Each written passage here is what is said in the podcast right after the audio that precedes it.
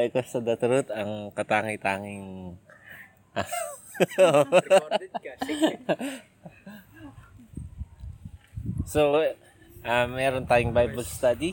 Siyempre, ang goal natin sa pagba-Bible study is para maintindihan yung Bible. No, ngayon yung ang didiscuss natin ay Romans chapter 4 verses 1 to 12, no. Um, so tungkol saan 'yan? Home credit 'yan. Home credit 'yan, no. Ayaw ba hindi pa hinuhulog nito mama. Alam ko eh, di ba? Ba't alam mo? Research. Research mo Hindi lang. mo sinasagot, no? Hindi sila makasasagan. Ah. Kasi sila. Saan na ba tayo? So, tungkol saan yan? Credit. Okay. Hindi tungkol sa, well, tungkol sa faith, syempre. Pero to- specifically tungkol saan? No. Ikaw na nga. Siya na nga. Sino? Nagtatanong. Akala ko nagtatanong ka. Oo nga, pero mali na may mga sagot mo eh. Hindi na makita. Ah, sige. So, yan ay tungkol kung saan yung source ng just- justification. Okay? So, ina-explain ni Paul kung saan galing yung justification. No? Kasi, yung mga Jew, they believe strongly sa works and sa circumcision. No? Yung necessity ng circumcision for salvation ay matindi sa kanilang paniniwala. Hanggat ikaw ay hindi ka nasi-circumcise, hindi ka ligtas. So, tungkol dyan yun.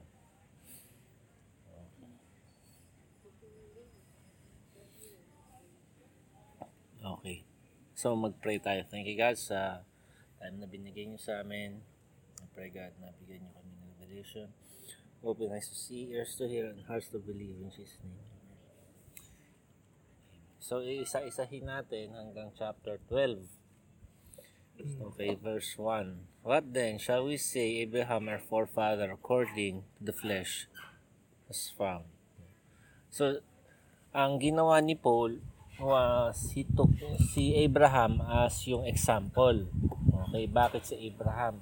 Because he was regarded as yung ah, one of the ah, prominent people, parang kuwari, 'di ba, yung liberty ng Pilipinas ay strongly attributed sa works ni Rizal, no? So, pagka yung isang model na Pilipino, ang ipo-point ng tao is si Rizal. And we should follow yung kanyang steps or yung kanyang ginawang example para sa sa pagiging patriotic, sa being uh, nationalistic, no, para sa bansa. So, okay, sabi nga nun, let us take Abraham as our example of ano justification by faith. Okay? So, sabi dito ay hmm, What shall we say that Abraham, our forefather according to the flesh, has found? No. For if Abraham was justified by works, he has something to boast about, but not before God. Okay, so sinasabi dito is um if si Abraham na, na merit niya yung kanyang salvation uh, through works, uh, magkakaroon ng case for boasting. No. So sa Christianity, uh, there is no such thing as boasting kasi lahat ay nasisave by by grace through faith, no justification by faith. So, sa Christianity, there, they, there are no two roads na masave. So, iisipin ng iba, dalaway option, di ba? By law and by grace. Pero ang actuality, walang by law talaga na way. So, iisa lang yung way na tinutukoy. So, thinking na tayo ay mag-justify by the law is mali. Okay, so there is only one way to be justified before God. Okay? Kasi ang problem with sin is para siyang um, nagsistick siya sa tao eh. Alam niyo yun. Ibig sabihin, pare, ewan ko kung nangyari na sa inyo, pero nag, natulog kayo, tapos kumakain kayong chewing gum. Tapos pagkagising nyo, andun na sa buhok nyo yung chewing gum. Bahala, langisan nyo. The end of the day, parang guguntingin mo na din siya, di ba? Parang ang hirap niyan tanggalin sa isa, gano'n. So, yun yung problem with sin. Nagsistick siya sa tao. Now, kuwari, ikaw sabi mo, ay, ah, tama yung ginawa ko. Okay, nag-obey ako sa law. What about yung past na mga sins mo? It will, ah, ang term is, it will find you out. Mahuhulit, mahuhuli ka rin.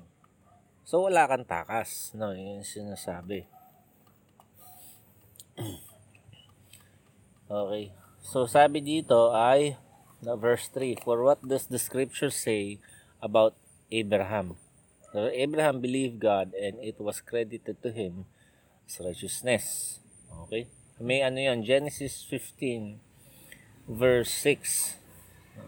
So sabi doon, si Abraham, yung pinopoint lagi na si Abraham, si Abraham, he was justified or made righteous because he believed. He did not work yung kanyang salvation.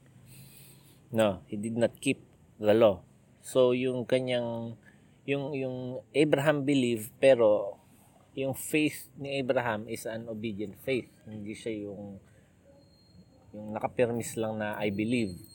So meron siyang ang term is obedient faith o yung faith niya ay nag-obey.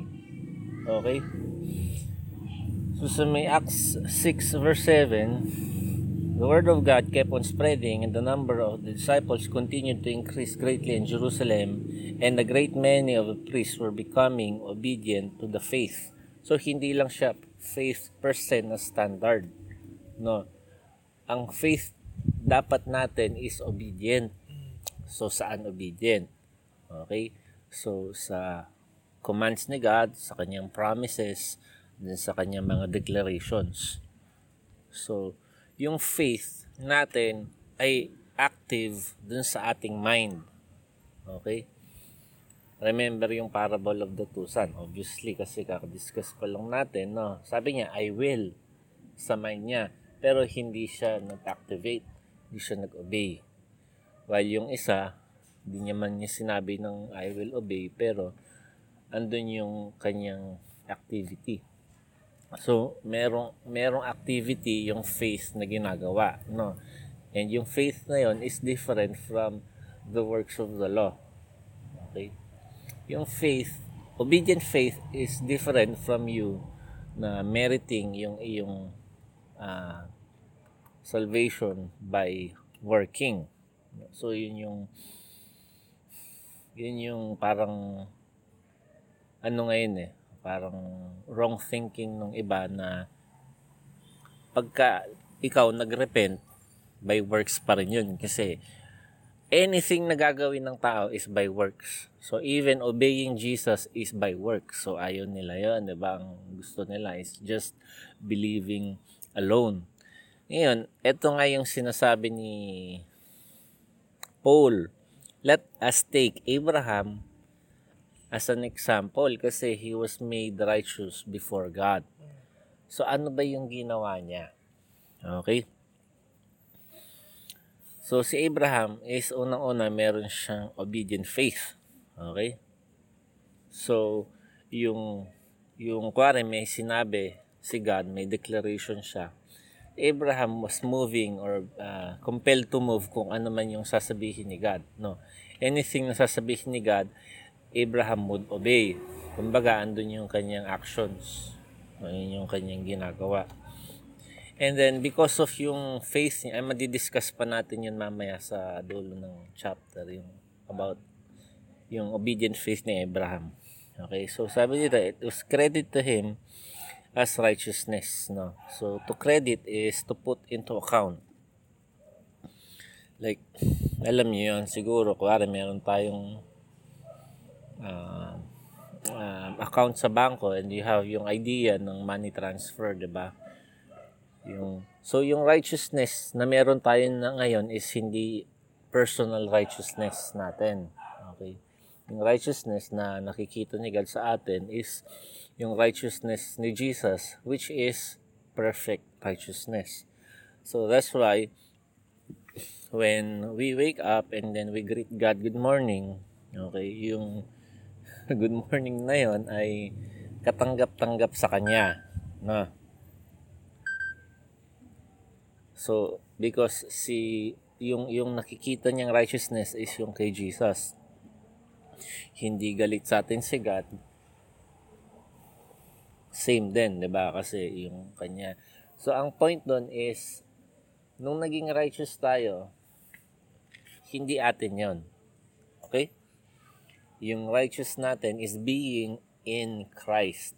So, so imagine, idea nun is um, is si Jesus is yung yung church is yung body ni Christ, isang malaking katawan. Ikaw nag-enter ka dun sa body. Andun ka sa loob, 'di ba? So pag tinignan ni Jesus, yung si, ni, ni God, si Jesus, nakikita niya yung righteousness ni Jesus. Eh ang maganda is kabilang ka doon. Okay? So, gusto ko lang ma-distinguish natin yon na yung righteousness na yun is hindi atin. Okay, mamaya, well, righteous ako. Well, tama. Pero mamaya, hindi mo alam yung extent. Kinlay mo na righteous ka na talaga. Okay. So, this uh, a foreign na righteousness yun yung parang term. No? Yun yung pag diniscuss ni ni God dun sa may Romans is uh, the righteousness of God is revealed, di ba? Sabing ganon. From faith to faith. So, yung dinidiscuss doon is a different kind na righteousness na binibigay ni God or ini- binibestow ni God sa mga tao. So, hindi yun yung righteousness niya, hindi rin din yung righteousness natin, kundi yun yung righteousness na, uh, na binibigay niya sa bawat tao. Okay, so sabi doon is, it is apart from yung works. Now, to the one who works, his wages is credit to he, credited as a favor but as what is due. So, yung pag tayo ay nagtrabaho, hindi siya by grace or favor kasi andun yung idea ng earning and deserving. No? And yung maganda sa grace ni God is obviously tayo nag, nagbibigay tayo ng favor especially sa mga friends natin. Hindi yung difference na ginawa ni Jesus is sabi din sa Romans while we were yet sinners. So si si Jesus, he bestowed or he gave grace to us, 'di ba? So if you would think na si Jesus, he he died for sinners for us. Hindi pa tayo friends or righteous. Okay?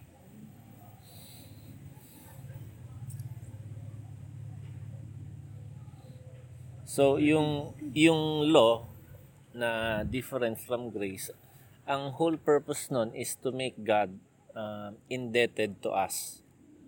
That's why yung mga tao that once yung uh, justification by law, andun yung boasting sa kanila. Na if babasahin mo yung epistle ni Paul, lagi niyang tanong, where is boasting? Diba? Narinig niyo na ba yan? Nabasa niyo ba yung verse na yun? Where is boasting? It is excluded. But what kind of law? Diba? Of works? No. Of faith. So, ang attribute lagi is kay Jesus, once yung salvation. Pero dun sa law is sa, sa tao. No, bakit ganon? Doon na papasok yung glory. Okay? Man was created to glorify God. And if man wants to truly be happy, he would he should glorify God greatly. Andun yung source ng kanyang happiness in giving God glory that is due Him. So, man was not created to serve himself but to worship yung kanyang creator. Now, nung naging self-centered yung tao, was trying na i-glorify yung kanyang sarili. Diba? Parang si Satan, he wanted to glorify himself. No? So man wanted to glorify himself. So if ikaw gusto mong mag-glorify yung sarili mo, what would you choose, 'di ba? Yung justification by works or by faith.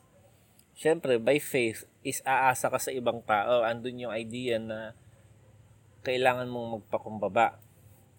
'Di ba? Kaya tayo, gipit tayo, lalapit tayo sa isang tao. Andun yung sense ng humility, kakainin mo yung hiya mo, 'di ba? Kakapalan mo yung mukha mo. Parang ah, aalisin mo pride mo kasi gipit ka eh, kailangan mo dun eh. Pero yung mga self-sufficient na tao na maraming maraming pera, wala silang kailangan, hindi sila nakadepende sa iba. Yun yung mga proud na mga tao, 'di ba? Like kaya ko. So ganun sila. Usually sila yung mga mae-ere ba. No? So, yung mga tao, naturally, they would not take justification by faith. Kasi gusto nila yung credit is due to them. Again, they want yung boasting na tinatawag, no? Ako, ganito ako, ako, ganyan. So, pagka ganun, syempre, it is always centered sa, sa self. Sa sarili. Tao yata.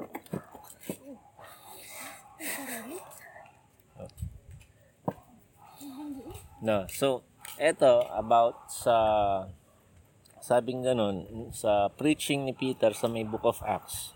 Sabing ganun, be saved sa may Acts 2:40. Be saved from this perverse generation. Okay, and then nagtanong yung mga tao sa may verse 37, no. Brethren, what shall we do? May verse 38, repent each of you and be baptized in the name of Jesus Christ for the forgiveness of your sin. So, papakuha akong share sana eh. Eh, nag-stop na kami. Si Sir John nga pala yun.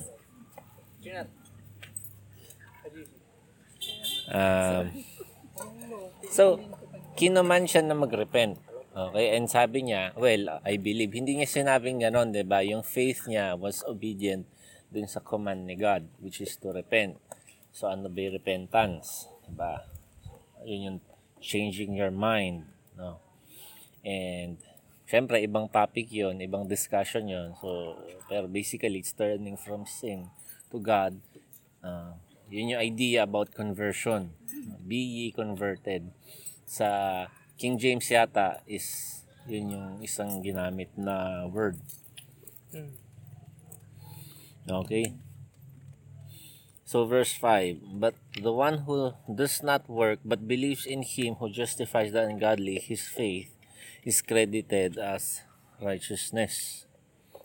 Okay? No. So, eto ang ginawa ni God nung ah, si Abraham ay hindi pa siya circumcised. Ang ginawa na ni God is ginawa na siyang righteous ni God. Okay, si Abraham was ungodly and then ginawa siyang godly or righteous. So, ang sinasabi dito is crusher. Siga.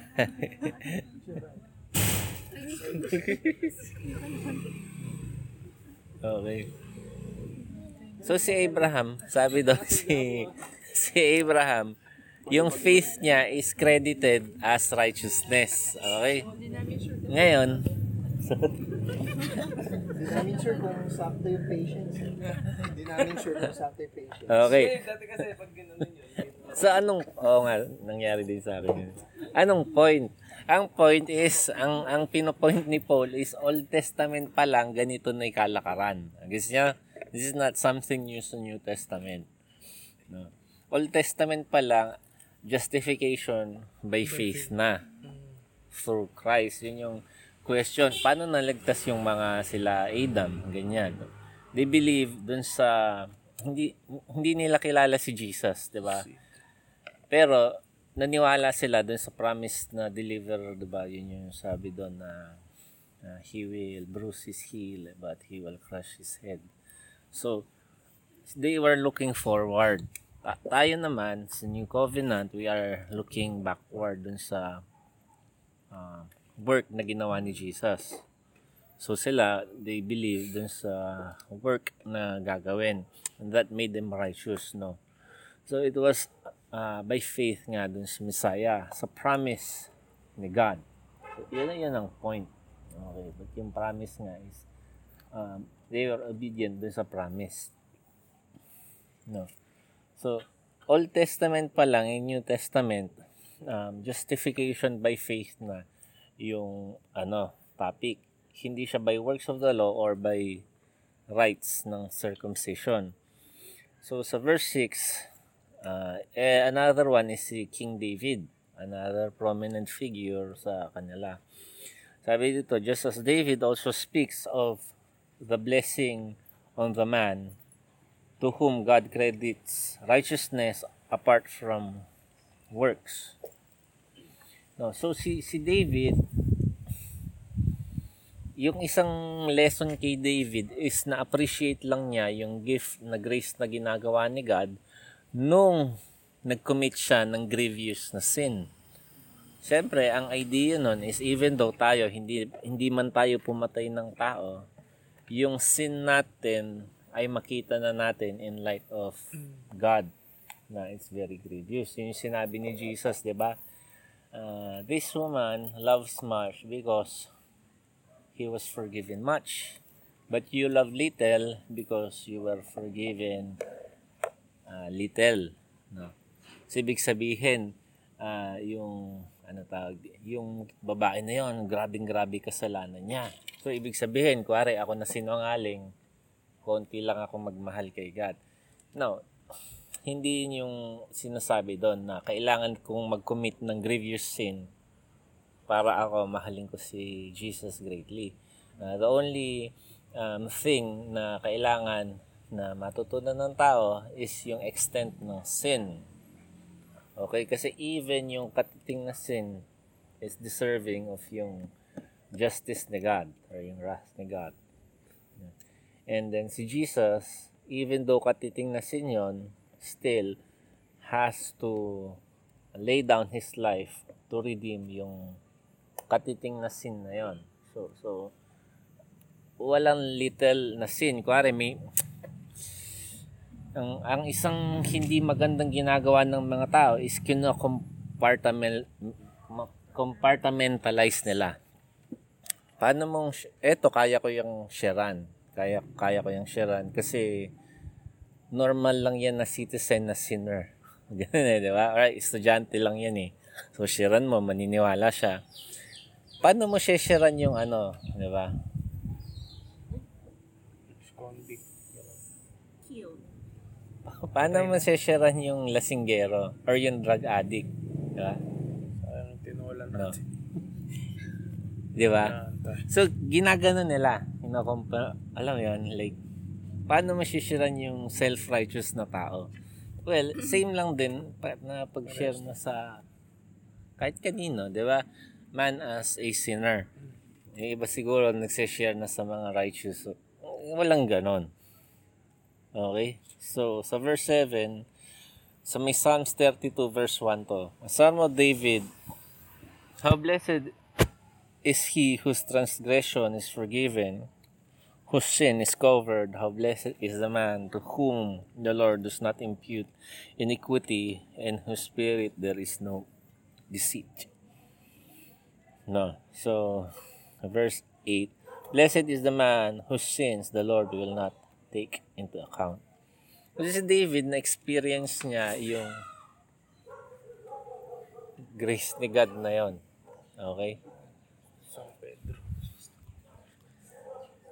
So, yung sabi dito ay um, lawless deeds and then sins and then single na sin.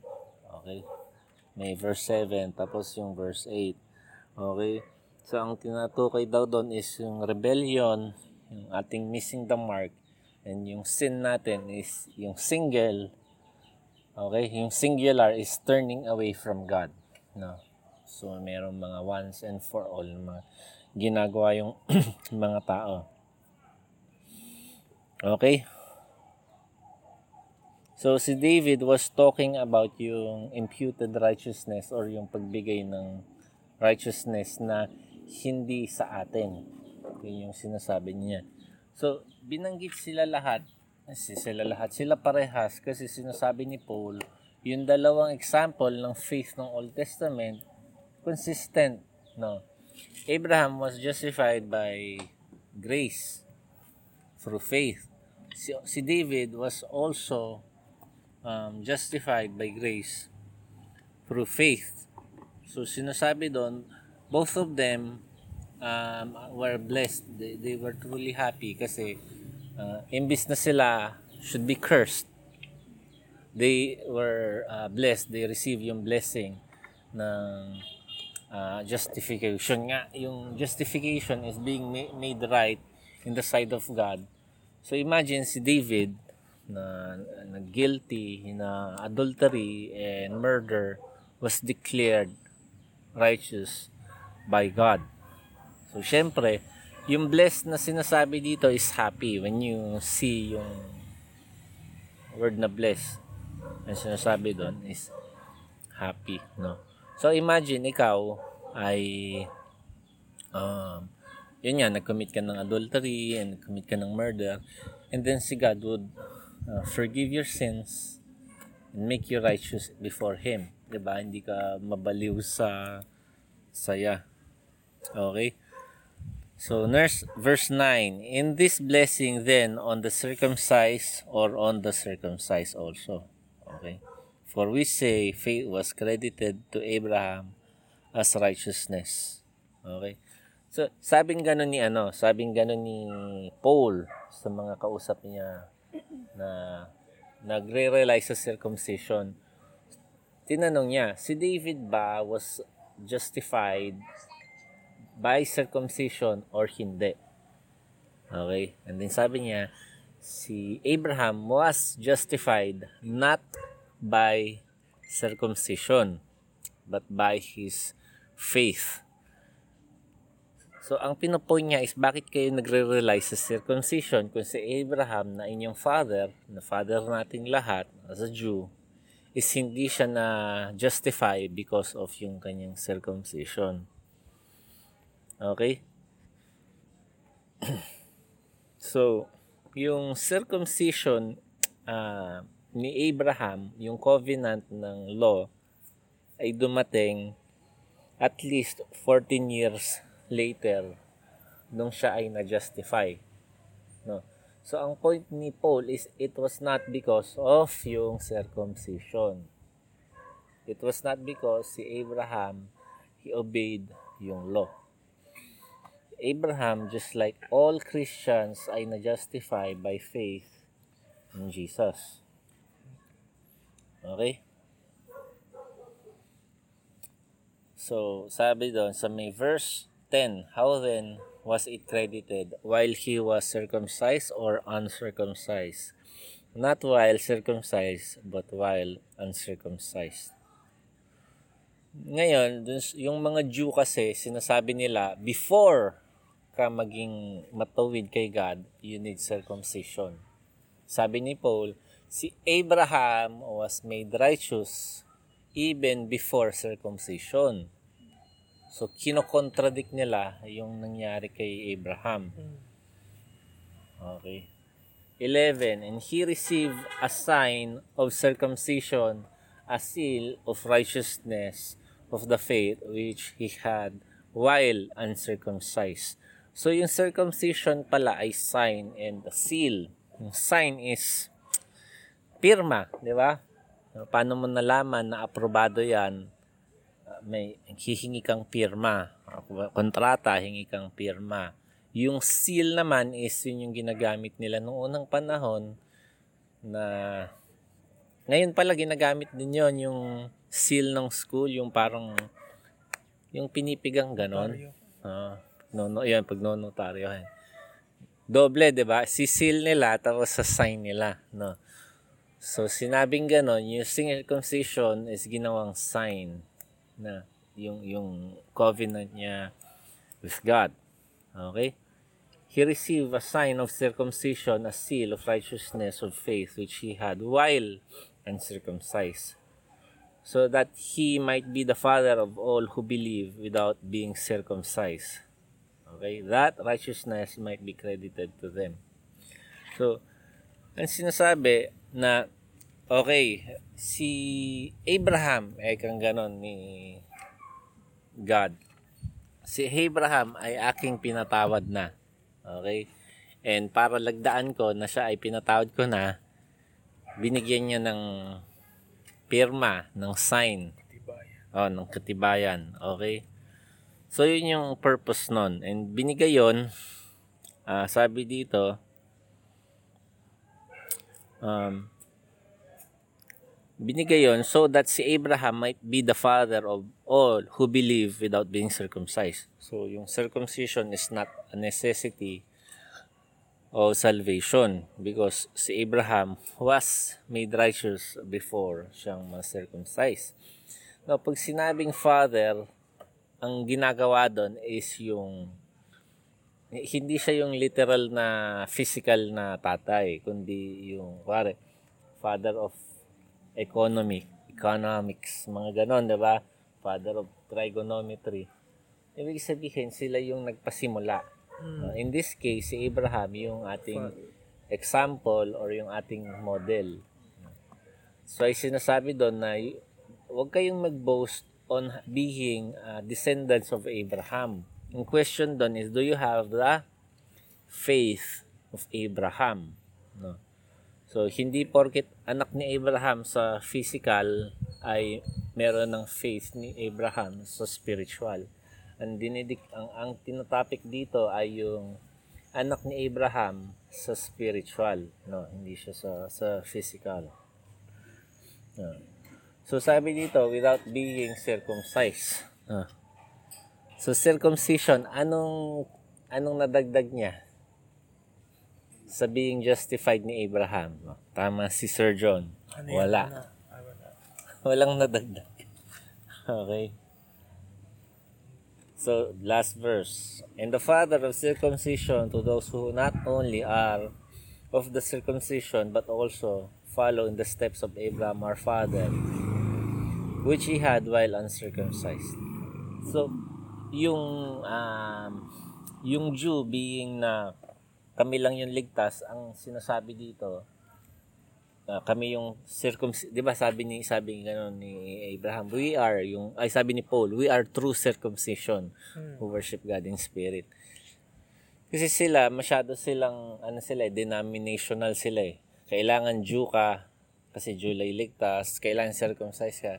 Tapos sabi ni Paul at eto si Abraham tignan niyo si Abraham Jew ba siya before siya maligtas hindi circumcised ba siya before siya maligtas hindi rin. Pero naligtas ba siya? Oo. Paano siya naligtas? By being a Jew or circumcised? Hindi, di ba? By his faith. O di kahit sino, kahit Gentile, pwedeng gayahin yon. So, yari sila. Eh, syempre, ayaw nila yun kasi mga mapapride yung mga yun eh. Eka, kami lang, kami, kami. Eka, ganun. Yung sinasabi ko nung una, no? Welcome. Sa Okay, so sabi ni Paul sa Romans 2.25, For indeed circumcision is of value if practice the law.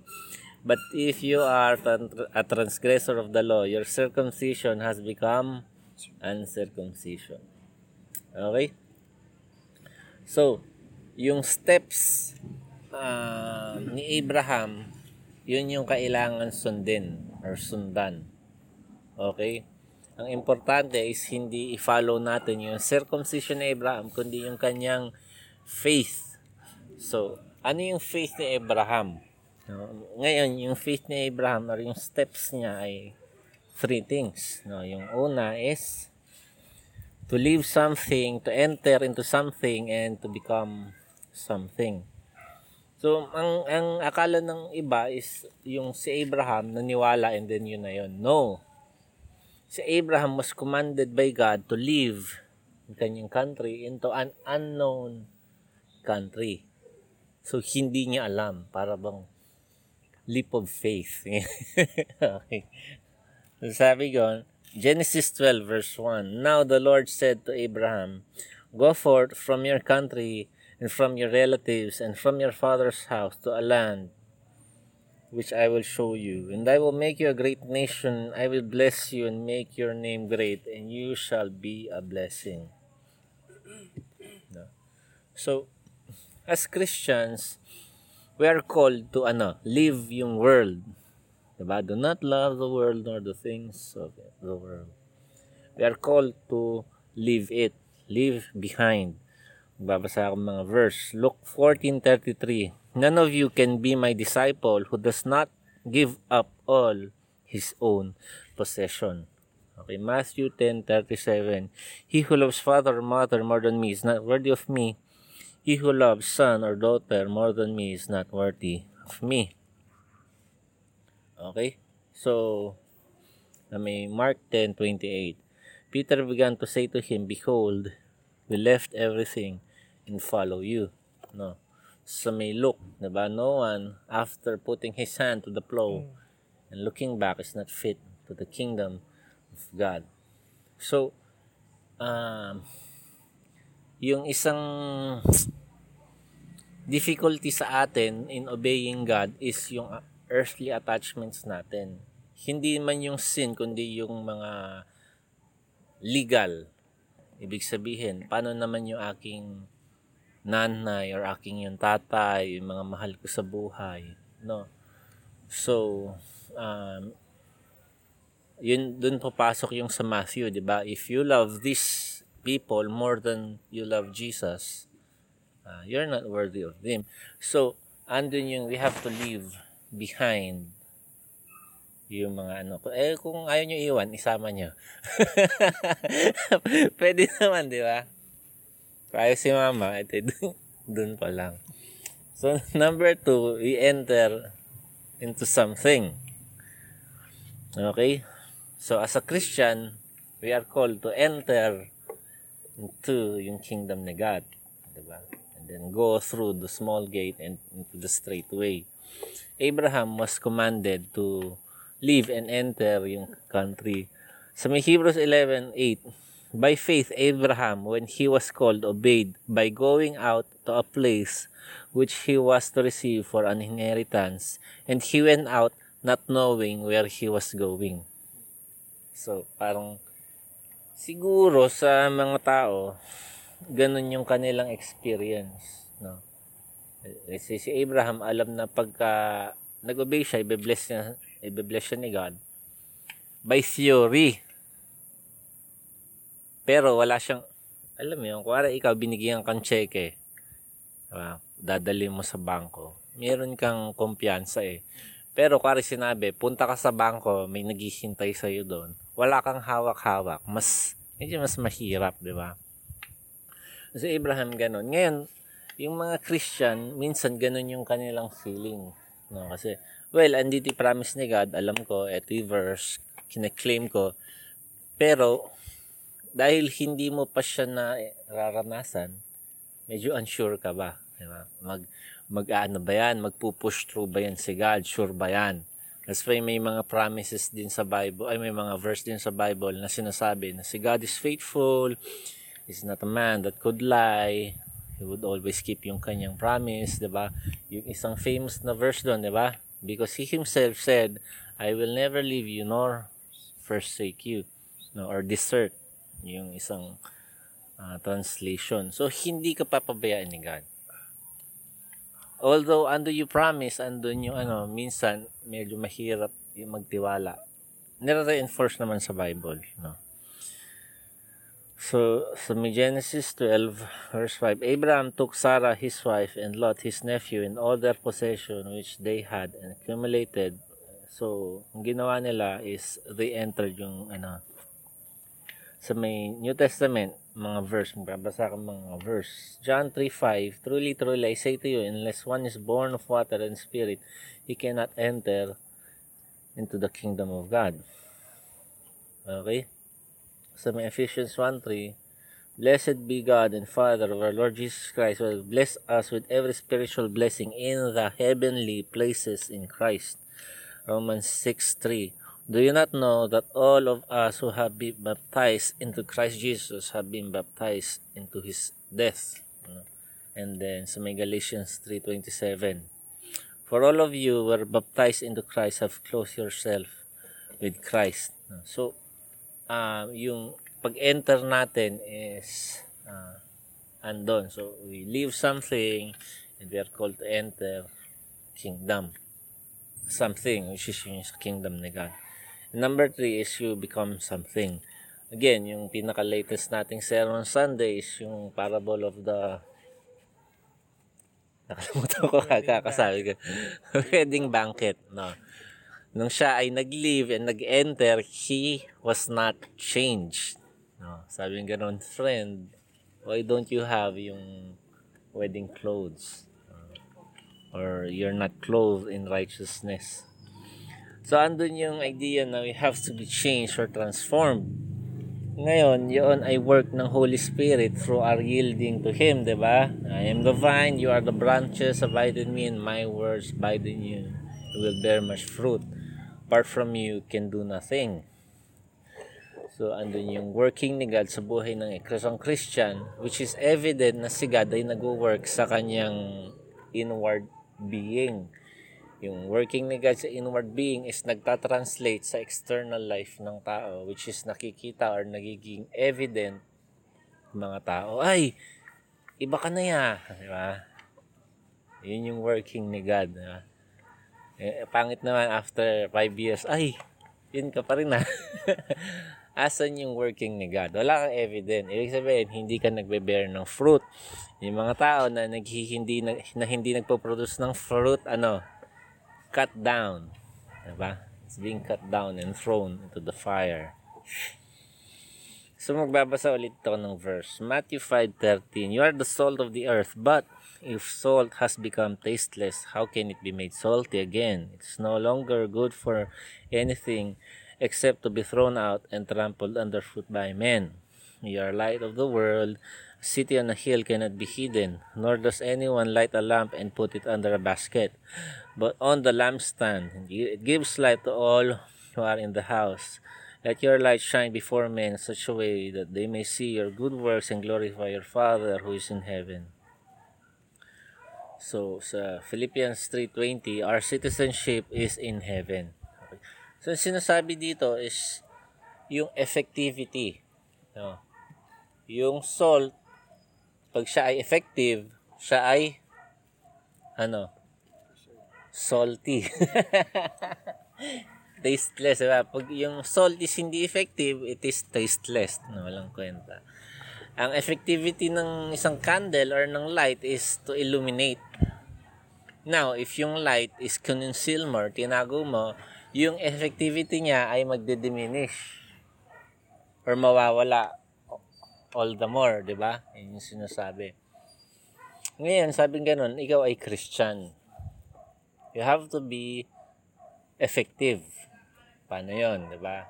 So, si Jesus, paano siya naging effective? Siyempre, siya yung ating model, no? So, nag-administer siya ng righteousness, ginagawa niya yung tama, kahit, kahit hindi ka, ano, tawag dito, mang-correct or mang-tama ng iba. Yung sa personal mo mismo, no? Dahil Christian ka, ito yon So, pag yung isang Christian, hindi na daw siya Christian. Redundant ano. Pag isang Christian, hindi niya na ginagawa yung is ginawa ng isang Christian, kundi nabubuhay siya as a, nabubuhay siya as a unbeliever, kumbaga hindi siya effective. No. It's useless. So you have to become Christian. Pero Christian ka na eh. So become who you are. Eh, yung point, yung idea, no? Become uh, Christ-like. Okay? So, yung faith ni Abraham. If you want to be justified, just like yung si Abraham was justified, we should follow yung kanyang faith. And yung faith niya ay hindi inactive. Okay? Hindi siya stagnant or dormant. Okay? It is a living and moving faith. Okay, let's pray. Lord, thank you God sa aming Bible study. Pray God na you give us light sa area na ito. Um, thank you God for sharing to us and revealing yung way to be justified which is by faith in Jesus. Uh, thank you God sa buhay ni Hazel. Pray God na this year would uh, give her more and more God, more grace, more mercy and more peace. Thank you for um, giving her yung protection sa um, kung anumang dangers, even sa mga sakit, on provision sa kanyang necessity sa buhay, uh, makapag-continue na mabuhay to live for you and glorify you. And we pray na you give her more understanding and wisdom para mas marami siya again ma-obey at mas mabigyan kayo ng mas marami pang glory. I pray na get glory sa buhay niya and thank you God for um, allowing her na kabilang sa aming flock na may share niya yung buhay niya sa amin and may share namin yung aming buhay sa kanya and as part of yung body of Christ pray God na ma-fulfill niya yung kanyang calling or yung assignment na binigay niya sa kanya kung ano man yun uh, and ma-fulfill niya at the fullest potential God. Thank you God sa food na pagsasaluhin namin. And all of these things God, uh, malaki at mataba ang aming puso na nagpapasalamat sa inyo. In Jesus' name, Amen.